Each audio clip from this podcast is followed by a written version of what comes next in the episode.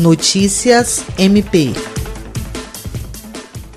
O Ministério Público do Estado do Acre, por intermédio da Promotoria de Justiça Criminal de Sena Madureira, firmou nesta segunda-feira, 13 de abril, um acordo com o município para garantir o fornecimento de merenda escolar durante o período de suspensão das aulas devido à pandemia de Covid-19. Participaram da reunião e assinaram o acordo o promotor de justiça Thales Ferreira Costa, o secretário municipal de Administração e Finanças Getulião Francisco Saraiva e o secretário municipal de Educação Altemir Lira de Almeida. O promotor de justiça salientou a importância em manter o fornecimento da merenda escolar, uma vez que as escolas do município estão sem aulas presenciais desde o dia 18 de março e deverão manter a suspensão até o dia 30 deste mês, e muitas crianças em situação de vulnerabilidade dependem da refeição. Com o acordo, o município de Sena Madureira se comprometeu a fornecer alimentação aos alunos matriculados nas instituições municipais de ensino, com convocação por telefone ou meio eletrônico pela direção da escola em máxima urgência. Jean Oliveira, Agência de Notícias do Ministério Público do Estado do Acre.